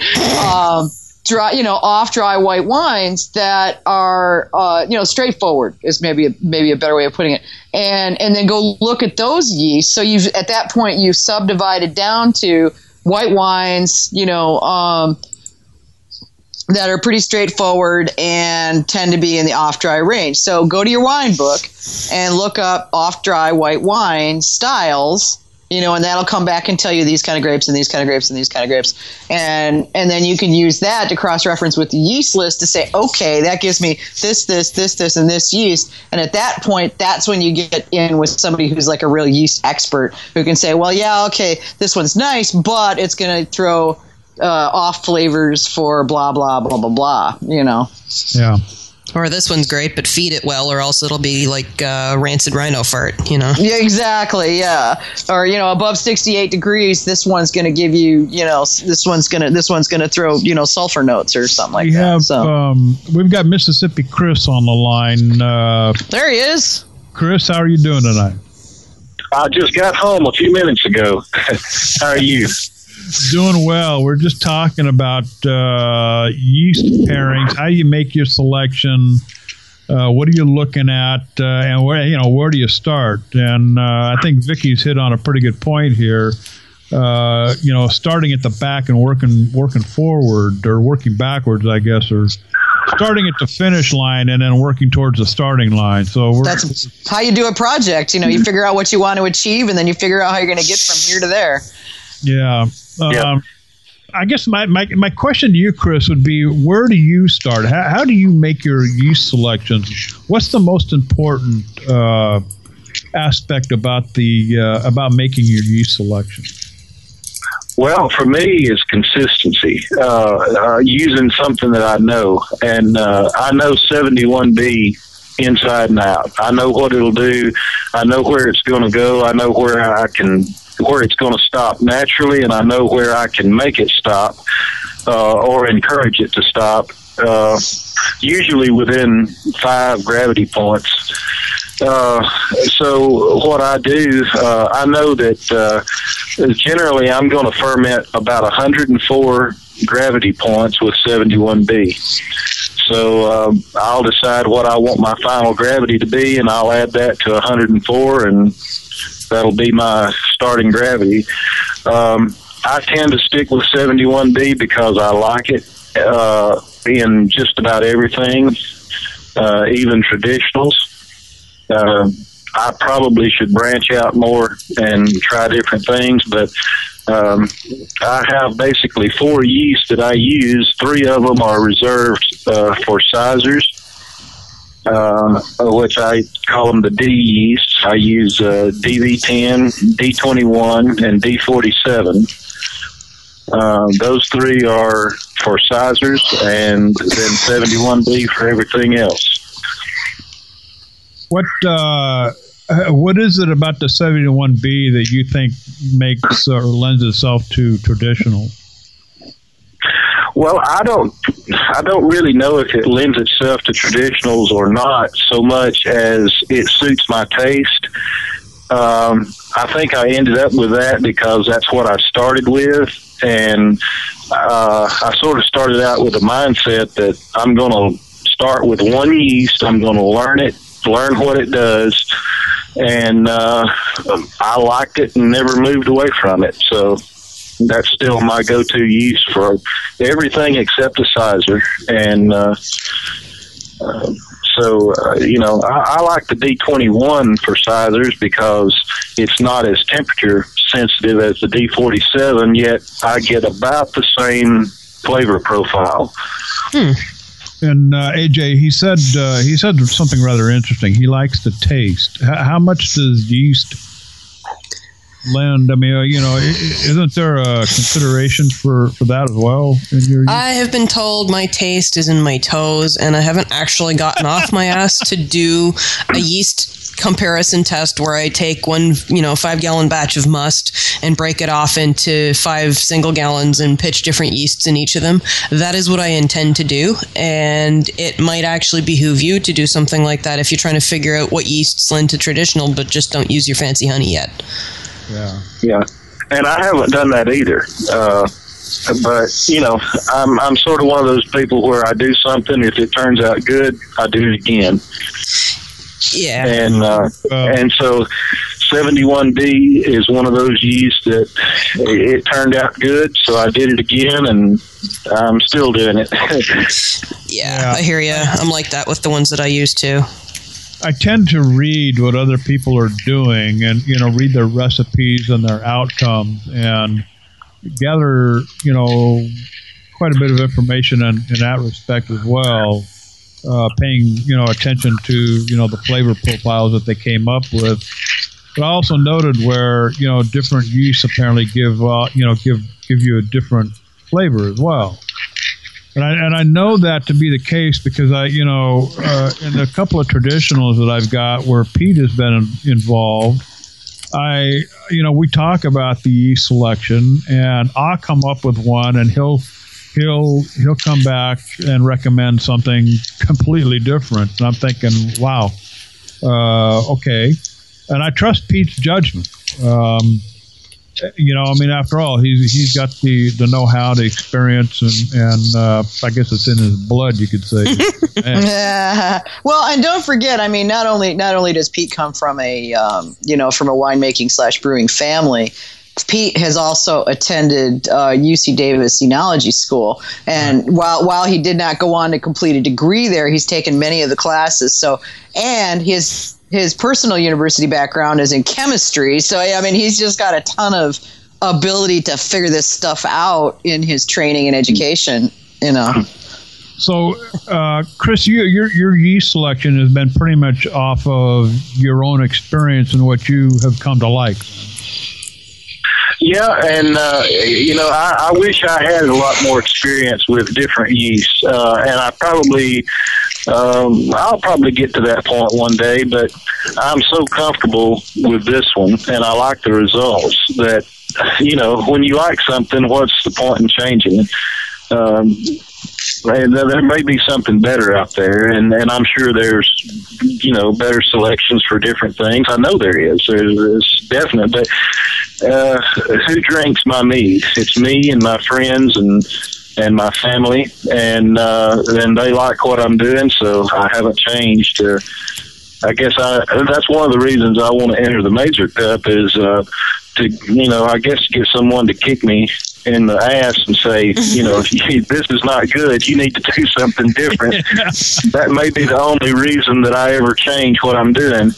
An honest and, opinion. Uh, Yeah, somebody. Well, I think my friends are being honest. I think they uh, they, they drink it up, so they're you know they're not lying. They like it, but uh, uh, my palate is not on the level of a taster, uh, of a judge, or uh, and and I know that. So, uh, and I'm pretty easy to please uh, when it comes to things like that too. So, I probably need someone to light a fire under me and. And say so we gotta we gotta tighten up the loose ends here. Just a little bit of fine tuning. Yeah, yeah, I think so. And and J D, you need to check your text. I sent you a a text. Uh, I think what you got is going to be perfect for the batch I'm working on. Yeah. Uh, How's the hurt murmur going? You'll trade me two quarts of sour wood for two quarts of wild. Yeah, uh, I might do that. uh, so you got sixty pounds. You can spare two quarts. Well, yeah, it's just a matter of getting it there. Uh, I'll, I'll get yours in the mail uh, I, I've tomorrow. Never, I've never had. I have no idea what sourwood honey would even taste like. Uh, it's one of the few honeys that I'll use for a, tr- a straight traditional. By itself, it's what I call a standalone honey. Well, what am I going to um, do with two quarts? Make a gallon. Make a gallon. Oh, I suppose. Yeah. yeah. Okay. I could make a gallon. Yeah, you could make a two-gallon uh, if you make it dry. You could make a two-gallon. Or if you want a gallon, I'll trade you a gallon for a gallon. um. Yeah. Yeah. Uh, Let's uh, let's think about that. Uh, I got to come up with a way to getting it to you first. You're, you're uh, hoarding yeah. the, the wildflower. He's hoarding it. Well, this uh, I'm going to yeah. use what I need to use up first. Of course, I mean, sixty pounds is going to go quite a long way because I only expect to use maybe twenty-five, twenty-six pounds of it. Uh, uh, you know, so that'll leave the me the first one. Well, the yeah, the first one, but. Um, let's talk offline, Chris. Uh, I might be interested in uh, seeing if I can put together a couple of quarts and getting them out. I, packaging is the only thing that scares me. Um, I don't want, certainly don't want to send it in a glass mason jar. With, you know, with, well, that's what I was going to. So I gotta, I, I gotta think about. You're packaging. Not from around here, are you, boy? Yeah. Well, if you mark it fragile, that'd be nice. Send, I was going to send two mason jars. Yeah, well, I don't want to be cleaning up the mess in the back of the postman's truck when he... we'll we'll talk about it offline. I, yeah. I, I do want to trade you out some because that uh, yeah. that wildflower is uh, is what I'm looking for for my for my heart murmur. And I'm not going to get to enter the Mazer Cup this year, but it's definitely coming next year because uh, I finalized my recipe, and uh, uh, I'm down to finding just the right wildflower. And that's why I want to trade you that, because I've got it all hinges now around the wildflower. Well, and, how, uh, how much do you need? How I mean, you're not into making small batches. Don't you make uh, big batches? Yeah, but this is going to be a small batch because I'm making this specifically for the Mazer Cup, and uh, I, I'm gonna I want to do a, a batch size. I'm going to do a two gallon batch, and I'm going to do it so that I can manage it meticulously. Uh, I don't have a lot of time right now to to uh, babysit a ten gallon batch, so I'm going to make a two-gallon batch, and it's going to be reserved specifically for tasting and the Mazer Cup. So, oh, and and, okay. and you and uh, and and the three of you uh, will get a, a sample bottle, and uh, Texas Dave will get a sample bottle if he ever gets me my damn. Where's my damn meat today? yeah, yeah, Dave, you're falling out of the job, man. Uh, Texas Dave probably listening in. I can't imagine there's uh, too many night calls. Uh, how you know how, he, he's a veterinarian, so I don't know whether there's that many uh, house calls. If he's uh, a large animal veterinarian, it can be well, a that, lot of them. Oh yeah. yeah, there's. It's like it's like with Chris. There are no hours. It's when that's they true. Tell you. Yeah, horses, I, horses. Horses don't go, well, damn, it's too late to have colic. I guess last yeah, morning they don't exactly. do that. Yeah, yeah I, I can, I can my, remember. My hours is, uh, when someone's on the table, it's my working hours. So. yeah. Yeah, I can remember a few phone calls with a veterinarian when I was on the ranch. He was Hamish, Hamish is listening, and we're sitting here grousing about who hasn't sent their meat, and he says, uh, I'll be sending some soon. people, yeah. people have no re- people have no respect when it comes to having heart yeah. attacks and things. They just do it at all hours. Know, and, right? You know, they, well, you know, Mondays were popular for heart attacks. Uh, I ended up I yeah. ended up at the E R at, what was it, J D, about ten o'clock at night or something yeah. like that, when you were shimmying mm-hmm. me down to the E R and telling me to get my button gear. So well, yeah, yeah. I, I threatened her. I mean, I you know, I mean. Don't make me come down. He, no, no, no. He threatened to call me like every five minutes until yeah. I went to the E R, so I got I got right in the car and left. You know? Yeah, I mean, yeah, she was under orders. Text me when you're in the car. You know, I did, and I did, and, didn't um, I? Texted yep. you when I was in the car, yep. and then I texted you when I was at the Stop E R. There. Then I texted yep. you from the E R, and then I texted you yep. when they took me to the hospital. So. Yep. But no, uh, back to the meat subject, J D. Uh, honestly, if I were you, I would talk to Pete, and and if if there's any way possible, I would get some of that honey uh, and sit down with Pete and say, taste this. Here's what I want to do. Help me out here, because uh, well, you may discover. That's, uh, that's that's the other thing, though. Uh, this would be the third one that he has assisted on, and I kind of wanted to go this one alone. Uh, you so know, you just I, ask everyone else instead. Well, I know uh, Pete. Pete has been. I mean, I know that I could, you know, send an email to Pete and with a question, and I mean, you know, within hours he's going to email me back with an answer. Uh, and he's been just, you know, really, really helpful on the first two traditions, my orange blossom and my mesquite. I know enough of the process now, okay, uh, that I think I can manage this alone. I mean, the biggest thing, my biggest hurdle was getting my uh, my fermentation process under control. And by that, I mean temperature-wise, you know, and the whole nine yards. I've got that. I, I don't. That's a no-brainer now. Uh, the second part of this whole process is knowing how much, you know, what to look for, you know, when you're talking nutrients, when you're talking, uh, you know, the the uh, pH uh, readings and so on and so forth. And, I, and I, I'm pretty much, I mean, based on, you know, what Chris has told me in the past, what Pete has told me, when, you know, things that I've listened to on the show and and, and I've read on, on the online, um, you know, I, I know that pH is, yeah, it's important, but it's not so freaking important that you need to go overboard when just because the pH is two points higher than where it should be. Well, there well, there are those who would argue not with the that. Problem. With you, but, yeah. the problem. Well, and I yeah. tend, you know, I tend to, you know, and this is this actually is a shout out to Chris because uh, I tend to go along with what he was telling us uh, here uh, a while back.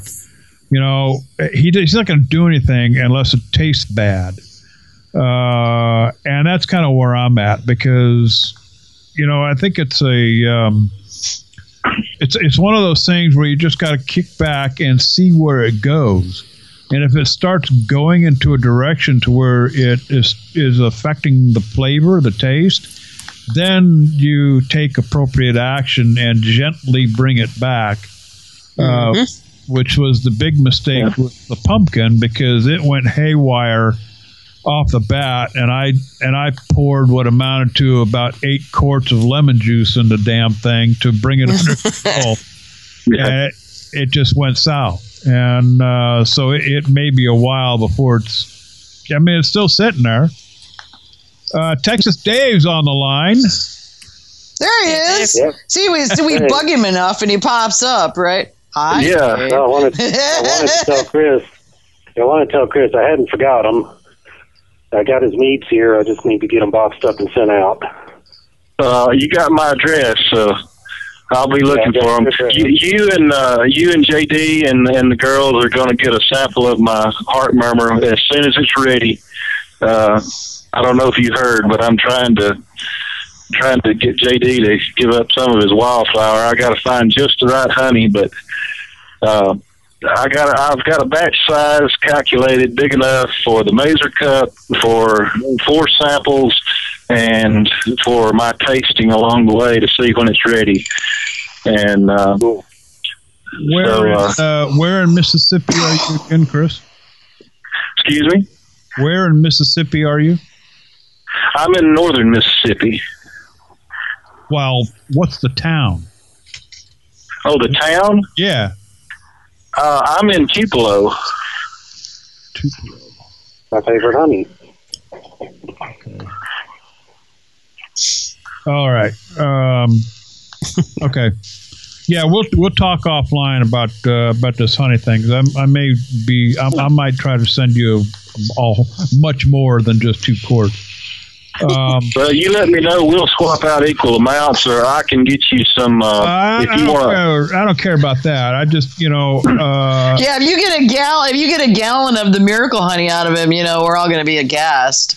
Well, I'm talking. Well, I'm trying to. Uh, I, I, what I, I, I thought that he wanted to try some different kind of honeys. He said that, that he was well, yeah, sort of inundated with orange blossom, and I thought it would be a good chance for you to to get some honeys that you normally wouldn't get out there. And I know sourwood is. Uh, mostly an Appalachian, and of course we have Tupelo here, and uh, uh, I could get you some Tupelo if you. Uh, oh, Tupelo's if you good, J D. That. Just say yes.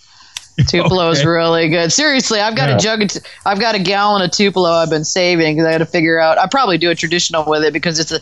It's just a damn shame to to put anything else on top of it because it's just so good. Yeah. It's just a little too spicy for me to, to use alone. Uh, yeah, See, I know I like a lot that. of people. I pre- yeah, I, like I know it, yeah. a lot of people like that. Uh, I prefer to blend the Tupelo with something. Uh, uh, Tupelo and mesquite, uh, Tupelo and orange blossom. That makes a good one. Uh, Tupelo and star thistle. Mm-hmm. Uh, I like I like those. star thistle. I've had good luck with star thistle. Mm, yeah. Um, Dave, we got you on the line. Let me ask you uh, about your yeast selection. How, how do you go about making your yeast selections? Is there any particular thing that you're looking for, or uh, characteristic-wise, well, um, or, or anything? Doing it backwards for you, J D. And my reasonings for using the yeast I use is pretty much everything that Chris said. It's I get good results, it tastes good, and it's just what I like. And uh, my main go-to yeast right now is the Virga dry mead yeast. Okay. And I have been playing with, I do use D B ten, especially on my hydromel. But you arrived at those based off of what? The characteristics of the yeast themselves, or just no, tried uh, recipes that you have done and again, over my, and over? My pa- it's kind of like Chris, my palate is not really refined enough to really explain the nuances, I guess, but to me, the Virica just comes out with a drinkable, smoother, balanced product quicker than other yeast I've used. Mm-hmm. Yeah. You tried it, you liked it, and you stuck with it. Exactly, and I got this back in college when I was in the, the brew club, and one of the academic advisors did meads, and he used what he called Virica, which uh, I got hold of some and kept culture alive for a few years, but it died off, and then it took me forever to find it again. Oh. And uh, I was going to really, say, that, isn't that kind of hard to get a hold of now? Yeah, there's only a few places that I found it. Uh, I'd have to dig back in my uh, bookmarks to find the places I get it from, but I pretty much but, maintain the culture of it in the fridge now. What is it about and, that uh, Virica that uh, makes it so special for you? Beg your pardon? What, what is it about that Virica yeast that makes it so special for you? Well, it, I, I guess in a nutshell, it just makes the meads I like. Um, okay. Again, like Chris was saying about the one he uses, uh, I think it was seventy-one B, he can tweak it, he can figure out where it's going or how to direct it. And I can kind of do that with the Virica. And like I said, it's just one of those. I, me and my brother-in-law did do a side-by-side comparison with Virica, B forty-seven, and uh, with the E C eleven eighteen. Mm. And just doing side by side, the Virica from the get-go, straight out of the fermenter, was just a better, smoother product. It was drinkable, mm-hmm. even out of the fermenter, where the others were really rough around the edges. Oh. Mm-hmm. And uh, it, it ages out really well and really smooth. And uh, I suppose there is a little flavor nuance there, but it really seems to complement honey and what I do with either a Melomel or a Methaglen or even a traditional. Yeah, Vicki, we and, and that's another thing. Uh, Dave, Dave mentioned. Uh, I think he was sort of getting to the to saying that uh, you know, a big thing is knowing what your yeast is going to do, and that comes from using it over and over and over, uh, using it in traditionals, using it in Melomels, uh, and really get to know that yeast and know what it's going to do. Uh, And then, then you, it takes a lot of the guesswork out. Uh, you, you know, you know when you need to rack it. You know that uh, this thing is going gangbusters and it's not going to stop. And I better rack this thing now and start encouraging them to slow down, or I need to really aerate this thing and I need to stir it more and I need to kick it in gear, maybe even kick up the temperature a little bit because it's going to quit on me if I don't. Uh, you know, knowing those little things like that about your yeast, and, and you just have a lot more control over it. Yeah. Vicki, what, um, I know we've talked about, uh, you know, where to start and everything, but in all your mead making, was there, is there a particular characteristic of yeast uh, that you were looking for, or how did you make your selections based on what you were, you were making? Well, I mean, I, I, I went tried to go with something that worked best for whatever it was I was trying to make. So it varies. I mean, sometimes it's uh, E C eleven eighteen. Sometimes it's, you know, um, oh, God, I hate it when I draw a blank. Uh, uh, blah, blah, forty-seven. D forty-seven. Yeah, D forty-seven. Thank you. For my my mind was doing D L. Don't ask me when I knew that wasn't right. It was like ah, um, yeah. It's like Delta forty-seven. Yeah, no. Uh, um, but it really depends. And I'll be perfectly honest with you. I would write up a recipe and then I would call Pete and go, "This is what I'm thinking," and then get him to back check me to make sure that I had gotten it right and was going to get you know the most bang for my buck out of it. So, yeah. you know, I mean, I'm not afraid. I'm not afraid to say that he knows a hell of a lot more than I will ever know. Yeah. About uh, you know wine and mead making because he's been doing it a lot longer than me, and that's that's cool. But um, you know, don't be afraid to don't be afraid to ask people who well, I say. And I mean, the whole I learned the hard way putting it out for the crowd to answer just gets you a whole bunch of different answers, and you know further along than you were before. But you know, asking two or three people who you trust and who you know make good stuff, then that's a whole other thing. They can help you fine tune and tweak your recipe to get something that's going to work. Yeah, I just uh, you know, uh, like I said, I, I, I don't mind uh, I I don't mind confiding in Pete and saying, hey, you know, what do you think? Uh, but at some point, it's kind of like weaning the calf off the udder. I mean, you gotta you gotta be able well, to do it uh, do it on your own at some point. And uh, I guess I guess in theory that's true, you know. But uh, uh, I'm gonna keep feeding. I'm gonna keep feeding at the teat, so to speak, and, and you know, use the re- resources available to me. I'm I don't ever expect to be that good. I know where my talents lie, and I exploit those. You know. Yeah. And so you'll but keep working no, at the tea until no you get a hoof in the head. That's right. Yeah. yeah. And there's no reason to rush getting off the tit either. I mean, that's, that's right. True. That's right. That's true. You can uh, until you're wearing hoof think, prints. I don't think there's an official weaning age for meat makers. So no. I really, yeah, I'm pretty sure that, that there really isn't an official weaning age. Um, you know, that says that. And I mean, the thing is, is I think that we do have um, we have strength in, you know, our numbers and in our um, in our ability. And what's wrong with bouncing it off of somebody who's maybe got more experience than you do in a particular style or even a particular recipe, yeah. um, you know, and, and getting some feedback. I mean, we don't live in a vacuum. We aren't people on an island. So why the hell should we act like it?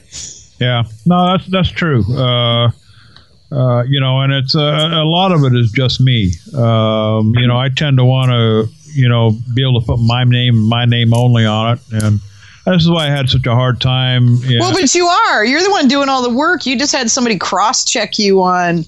Well, uh, yeah, you just had uh, someone proofread it. Uh, yeah, basically. The big difference yeah, between like, being the writer and the editor. Oh, well, sure. yeah. And that's the thing. I mean, if somebody publishes a book and then they have it, ed- if they don't have it edited, you give them, you, you pitch hissies at them because the damn thing wasn't edited. And I can't read this. There's so many yeah. spelled words. Yeah. Well, but yeah. it's the same. Uh, it's the same. Uh, it's the same deal when you know Pete said, "Hey, you know, you need to send us to the Mazer Cup," and I'm thinking, "Wait a minute, this is your recipe," and he's convinced me otherwise since that point, but. Uh, I still have. I, I just still. Have, I mean, I'm totally old school when it comes to this kind of thing. So, uh, you know, but I mean, we're and we're going to send it to the Mazer Cup, come hell or high water, if I can get the damn thing to, to clear up on time. Um, you know, I, well, it, it may be that I have to chemically clear it, and I don't want to do that. Cold shock. Well. Yeah. Yeah, and I don't. Uh, I, I'm, I'm trying to stay away from any kind of chemical anything. No, uh, just um, don't. Yeah, chill it. And I, and I have to say, you know, based on my experience and what I've seen out there, yeah, cold crash. But just based on experience and what well, I've seen happen to hundreds, hundreds and hundreds of mead makers, we've had people on there who are like, I will never use any sort of chemical of any kind ever, ever. And it's like, man, their meads were always pretty much mediocre because they were afraid to step outside of that and see what they could do. Yeah. You know, I mean, don't ta- don't box yourself in. Be willing to try things. If you try something and go, I don't really like the chemical flavor I get when I do blah, then don't use that. You know. Well, but- do they? I mean, is there is there? Uh- I mean, do you get docked or is there any... No! Uh, if you create... like super clear or something?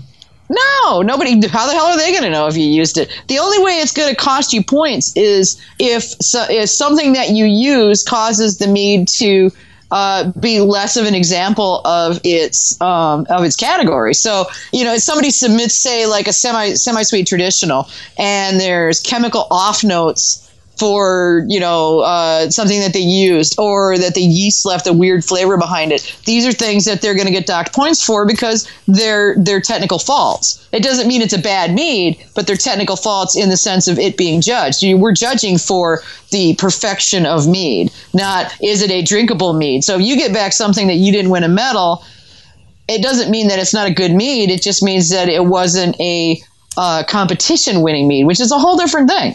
I mean, you've heard Chris say it enough times. It's like, I make mead to drink.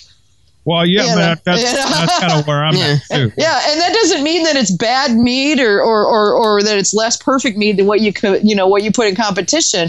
But our whole goal in competition is, I mean, there's plenty of meads I judge that I don't like, that they're icky to me. You know, there there are people who love them. We, I had the agave conversation with somebody the other day. They're they're like, oh, I love me some agave. I'm like, ah, ooh, get it away from me. Oh, I hate that stuff. Brandon, you know? uh, Brandon Gretsch, uh, he's he's listening to the show, and and uh, the best way for him to communicate with us is on Skype. Oh, okay. He's got this, and it's Brandon. It's kind of a convoluted question here, but I'm going to try to work my way through it. He's asking. Lallaman uh, has a couple of premium yeasts which only come in five hundred gram packs, such as B M four by four, I C V, uh, okay, D V ten, and many others. Uh, oh, those the, are commercial. Those are commercial uh, level. Does this mm. availability mean anything? Uh, are they harder to use? Well, it sounds it sounds like these are, you know, honking big packages of, of yeast, which would to me say that they're designed to be sold strictly, well, not strictly, but uh, they're they're aimed at the commercial market. Yeah, they and, and I, I believe that's the case, Brandon, uh, because I know a couple of the uh, places that I deal with, uh, you can actually buy yeast in large quantities. Uh, yeah. I mean, so, no, yeah, five hundred grams, that's a little over a pound of yeast. That'll, yeah, that's a lot of yeast. Yeah, Brandon, what you got there is yeast for the zombie apocalypse. And, you know, well, keep it in the freezer because you could need it later. But honestly, you can, you can, you're just going to have to make a bloody great pile of mead. You know, Brandon's problem, uh, I shouldn't say Brandon's problem, but the problem that Brandon is having is that he lives in Malta.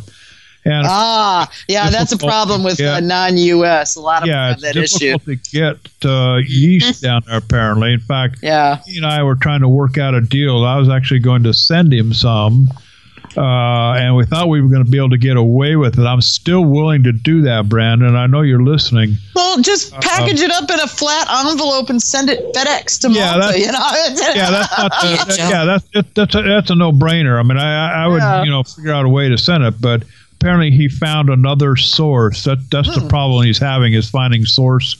Well, I've uh, been told by uh, a number of our uh, of our uh, outside the U S uh, listeners and and gotmead readers, and that that and, and even in some Western European countries, which kind of surprised me, it's really difficult to get a lot of the yeasts that we talk about on a daily basis that we take for granted here. So, um, it's, well, and I, I don't know why that is, because some of the yeast companies are actually European, but go figure. You know, um, what's funny is I think Almond has a, um, Lallaman, I think, has a, a branch here because I'm pretty sure the stuff I've got is packaged in Canada. Yeah, and I thought that Lallaman had offices in Europe as well. In fact, I, Ooh, I, had, I used to think that they were. Oh, sorry. I used to think that they were European. Is that better? Yeah, that's better. And I'm holding my uh, mouth different now, so you know. Uh, yeah, I mean, uh, yeah, we were. It, it was just a matter that uh, you know to send Brandon. I think what was it, Brandon? Something like. I don't know, five or six packages of yeast uh, was going to cost something like I don't know, twenty-five or thirty bucks. Oh, yeah. Well, shipping to Malta is not cheap. So, I mean, honestly, you want to get right down to it because, I mean, my my first impression would be to say, and send me whatever kind of honey you guys have got down there, but mm-hmm. that's an agricultural product, and getting that through customs is like pulling teeth. So um, yeah, the, no, the, the, the, the ag beagles go bananas over that kind of stuff. So, you yeah, know, but... Uh, And no, Brandon, to answer your question, no, there's nothing special about them. They come in large quantities for large batches. Uh, they're, they're, yeah, these are commercial. These are commercially sized packages for making hundreds of gallons of wine. That's just the way they package it. Yeah, and yes, you you can buy large. I can buy large quantities, Brandon, uh, if I wanted to. I can buy five hundred grams of D V ten if I wanted to here, uh, but. The problem with that is storage. For one, they really you, you should really use your yeast up in the first couple of months you get it. Freeze it. Well, even I don't even I don't even trust that uh, because you. I mean, a home a home freezer just isn't proper storage as far as I'm concerned. Deep freeze. Yeah. Uh, you know, put it in, I mean, mark it for the zombie apocalypse and you know, put it in the bottom of the chest freezer. Put it in the bottom of the chest freezer. Make sure you put a big X on it so you don't forget to grab it for your bug out bag when you run out the door with the zombies on your tail. And, yeah. You know. Some, yeah uh, keep, it, keep it in your bug out bag and you can use it for bartering, whether it's good or not. They won't know. That's right. Yeah. Uh, and to further uh, to further answer your question, Brandon, I, I think the reason why some are lar- maybe come in larger packages than others is probably based on use and supply uh, and demand. Um, Hamish is telling Hamish is telling you that the uh, it only lasts for a few months is absolute B S. It does keep for years. I I know this for a fact. So well, I'm sure it does, I've used yeast. I, I wouldn't I wouldn't keep it for that long. I've that's used my, yeast a year my, after the best before date. I keep yeah, it in the I, fridge, not even the freezer. And yeah, it's he, fine. Hamish says, especially if you vacuum freeze it. So you can take your mm. yeast and you know and put it in put it in a plastic bag and vacuum seal that puppy and then food saver. Yeah, food saver, bottom of the deep freeze, and away you go. Yeah. Bob's your I don't, I don't even, to go. You know what I'm I, I don't even keep my bread yeast that long. Uh, yeah, but you're you're just like pick, you can buy bread yeast at the grocery store for two bucks. Thank you. Yeah, right. Yeah, you were paying yeah, seventy I, I, dollars I, I, a packet for it. You know. yeah. Um. But anyway, so back to mead making. Uh, so your yeast selection. I mean, it, it's pretty much uh, all over the place here. So. I, I, think I, I think I know where to start. I'm going to hey, start. Um, you just got shot down. Hamish says he has eight kilograms of K one V that expired three years ago, and it's fine. Okay. Six, sixteen pounds of K one V, and it still Jeez. works. Jeez, yeah. Hamish. You know, okay, Hamish, you got a swimming pool? yeah. uh, the last the last seventy-one V that I used, I had it for two years. I uh, had it in the door of the refrigerator. That's where I put mine, uh, in the door of the fridge. Wow. Yeah, and I, I rehydrated it, and uh, within four hours of pitching it, uh, I was worried about a blow-off tube. so yeah, yeah. All right. So.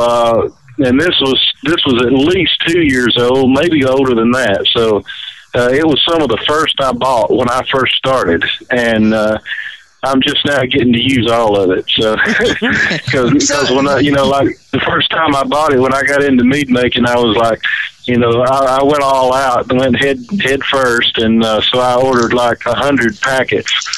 And, uh, you know, so it was like, I've, I'm just now using them all up. No wonder that's the yeast you use, because it's the yeast you have. Yeah. Um, Honestly, yeah. that's a consideration for me sometimes, well, too. Like, I'll get started in the in a batch in the middle of the night, and it's like, I got to pitch something. Oh, shit, what's in the fridge? Yeah.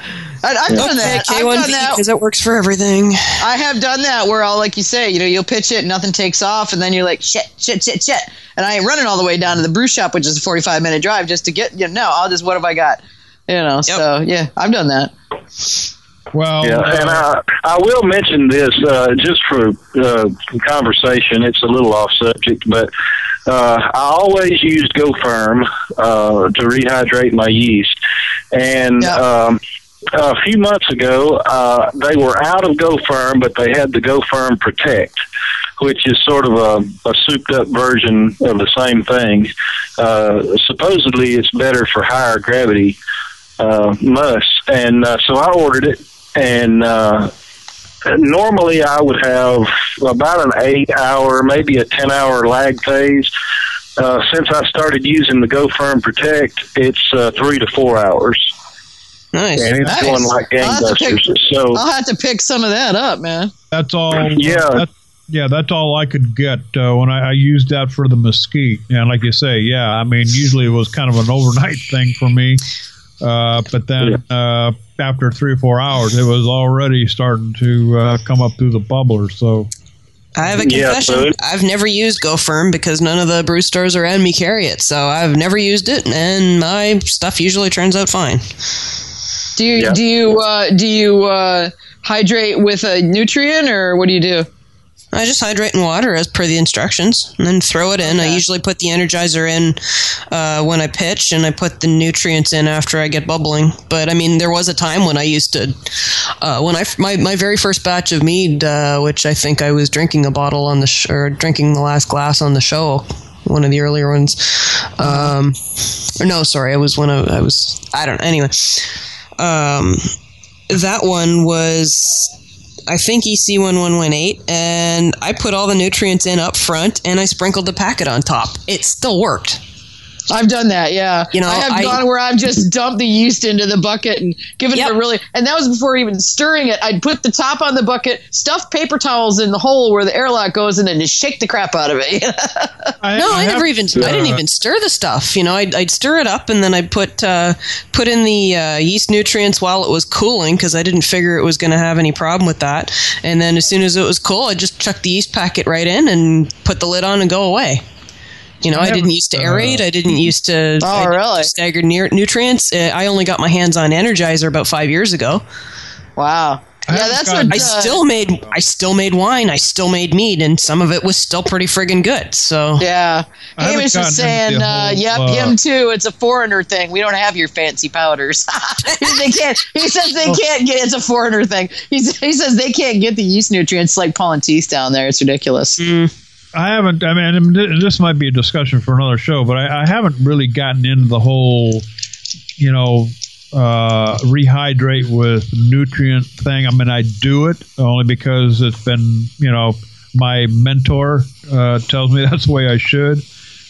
Although, you know, he also has me adding, and you and you follow directions so well and everything. Well, you know? Yeah, but he, I mean, you know, he's got me. I use anywhere from twelve to sixteen grams of yeast too. So, uh, and I'm not quite sure. You know, well, more yeast that, is better. It says.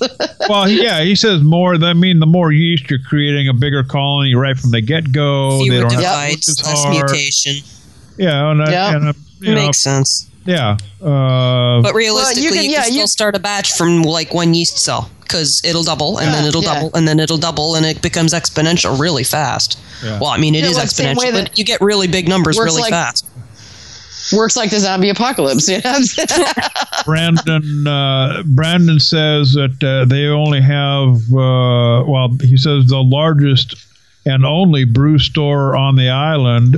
Hey, at says, least they have one. He doesn't have to go to another state like Chris does. Well, he says they don't they don't have any yeast whatsoever because the only yeast they bring is during grape harvest. Mm-hmm. Oh, wow. Yeah, that sounds about right for a place that only well, makes yeah, grape wine. You, yeah, um, have you had Malton wines? They're really good.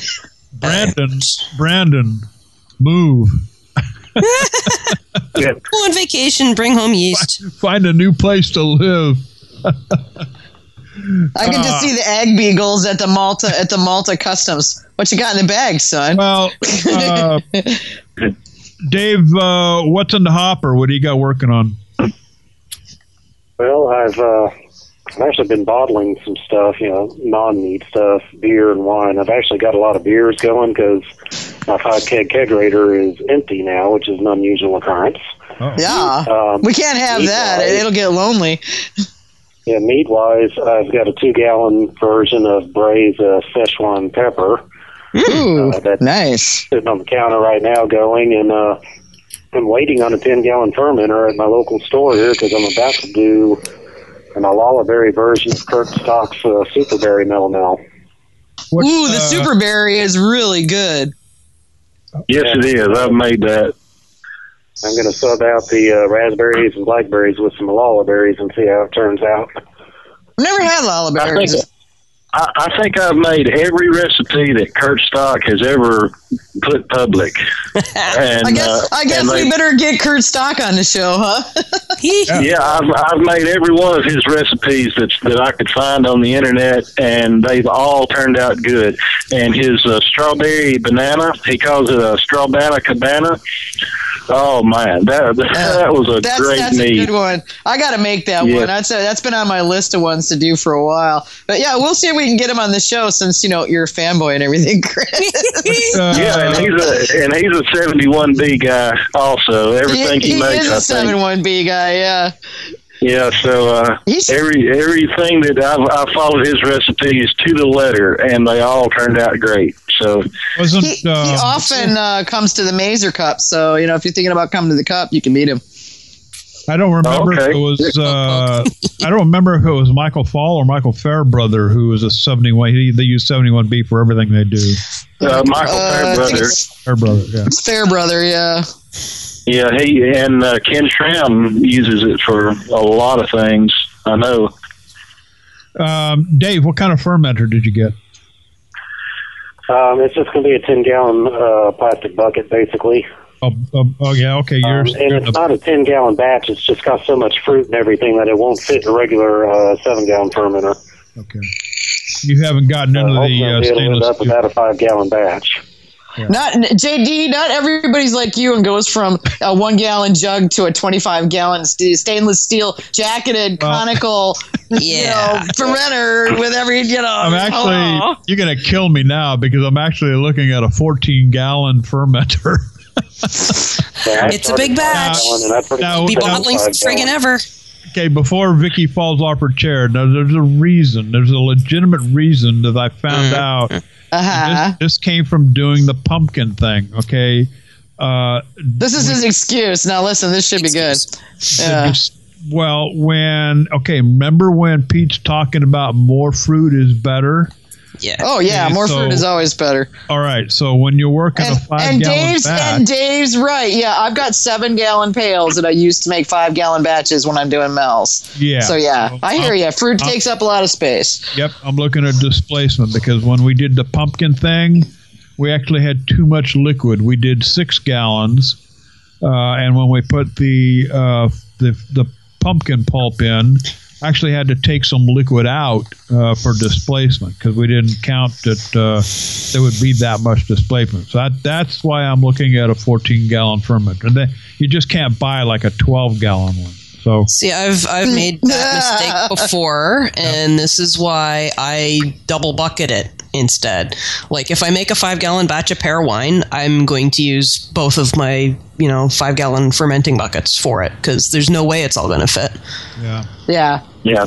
I've got a fifteen-gallon trash can that's made from food-grade plastic. And uh, that's what I use for my bigger batches. If I had uh, more room, I would do that too. There you go. Yeah. Well, my mother was uh, just asking the other day. She's like, "So you guys are getting ready to remodel the kitchen?" I said, "Yeah." She says, "Are you going to build that mead making station you were talking about?" And I'm like, "I don't know," because I was going to put yeah. in like a, you know, I was going to put in like a restaurant sink, you know, the big oh, yeah. uh, stainless steel jobs with really deep sinks, and you know, lots of couple, you know, like a wall of shelves where I could put my. Uh, various stages of fermenting, so you know, depending on what's going on and all of that. And I had it all worked out in my head, but every time I bring it up now, John kind of looks at me like, "Yeah, right, that ain't happening." we uh, we're about out of time here, folks. And yeah, I know. I was thinking this one would be short because we didn't have Ask Oscar. uh, I should know better, right? Mm-hmm. Yeah, when we started out, we were thinking, you know, uh, an hour and a half show or whatever, and then now, now it's two hours. Now it's more than two hours, so it's whenever we decide it's over. Yeah, pretty soon it's going to be. Uh, yeah, pretty soon it's going to be like nine p.m. Eastern to like three in the morning. You know? Until we well, shut up. It's been all nighter. Yeah. Yeah, yeah we can do uh, the Got Me, the Got Me Live Pajama Party. Thanks Mead to, making till uh, midnight. With that's right. Thanks to uh, Julia Herz for coming on uh, tonight. Uh, would really like to get her back on the show again. And, of course, uh, Texas Dave and Mississippi Chris uh, joining us here in the late hour. Poor guys who get identified by where you live, you know. Yeah. I'm glad nobody calls me North Carolina Vicki. That'd be too awkward. Before we uh, before we take off, and of course, uh, Hamish, I know you're listening tonight, and uh, Brandon, uh, whatever we can do to help you get some yeast down there, partner. Yeah. Hey, Hamish in the hot place because it's like one hundred fifteen degrees Fahrenheit down there right now. Real quick, uh, real quick, uh, another shout out here goes to M V. I guess M Violin uh, in the forums. Uh, he's uh, also uh, working on a uh, wildflower batch, and uh, he's seeking advice from all the folks at uh, got mead dot com. So there you go. If got mead dot com is not your best piece of, I don't know what is. Uh, but uh, more power to you, uh, M. Villain, I guess. Uh, let's get together on that wildfire, wildflower thing, and uh, let's talk, uh, compare notes. There you go. Um, next uh, next week, uh, Vicki, is uh, Frank Goldbeck from... Uh, Golden Coast Golden Coast Mead, yeah. Uh, that's by us. Yeah, they are out there by you. They're newish. Uh, they've been out there for a couple years, and um, they're doing some really interesting stuff with sour meads. They they took a total mm. left turn at Albuquerque and just are having all kinds of fun with meads nobody ever thought of before. So it'll be interesting. They were actually just on um, the Mead Maker show uh, last episode. They, they popped up on my Facebook feed, and I put it over on the Got Mead page. So if you want to listen to um, what they had to say on the Mead Maker show, go to Got Mead and you click on the link and go listen to that show before you come listen to us talk to them next week. And then uh, on the twenty-sixth, uh, it's going to be Mike Kripke, the Domras Cup, Savannah, Georgia. He'll be with us that night. And mm-hmm. uh, don't forget, the Domras Cup, it's coming up February sixth, yeah. Savannah, Georgia. So I'll uh, be there. I'm going to be there judging. Get uh, get uh, get your stuff ready and get it submitted. And uh, you can hear the rest of the story at... And I didn't put the link in, darn it. uh, you know what? Google is a wonderful thing. Uh, Here, let me Google that for you. Domras Cup. Uh, just Google it. You can probably get D- more information at the got mead dot com. I've got, yeah, um, I'll, I'm putting up the article for that probably soon. And um, But yeah, I think it's Domras. I think it's domras cup dot com. But I also linked it again. If you go to Got Mead Facebook page, not the group. Well, actually the group too. I linked their entry pages. So the, the links are in the Got Mead face, Facebook page and group. Yeah, and then, uh, of course, the Mazer Cup, uh, March eighteenth through the nineteenth, Broomfield, Colorado, mazer cup dot com. Get your stuff ready and get it submitted. Uh, largest and the largest, um, op- uh, the largest public tasting of mead anywhere. Yeah. Yeah, now, so uh, big time. And we're actually, Pete is going to come on and talk to us about the Mazer Cup in a few weeks. So cool. All right, that's going to wrap it up for this Tuesday night here on Got Mead Live. Say goodnight, Vicki. Goodnight, Vicki. A J, say goodnight. Goodnight. Goodnight. All right, folks. Dave and uh, Chris, we'll talk to you guys later. Thanks uh, for calling in, guys. And yep. uh, I guess that's it. We'll see you next Tuesday.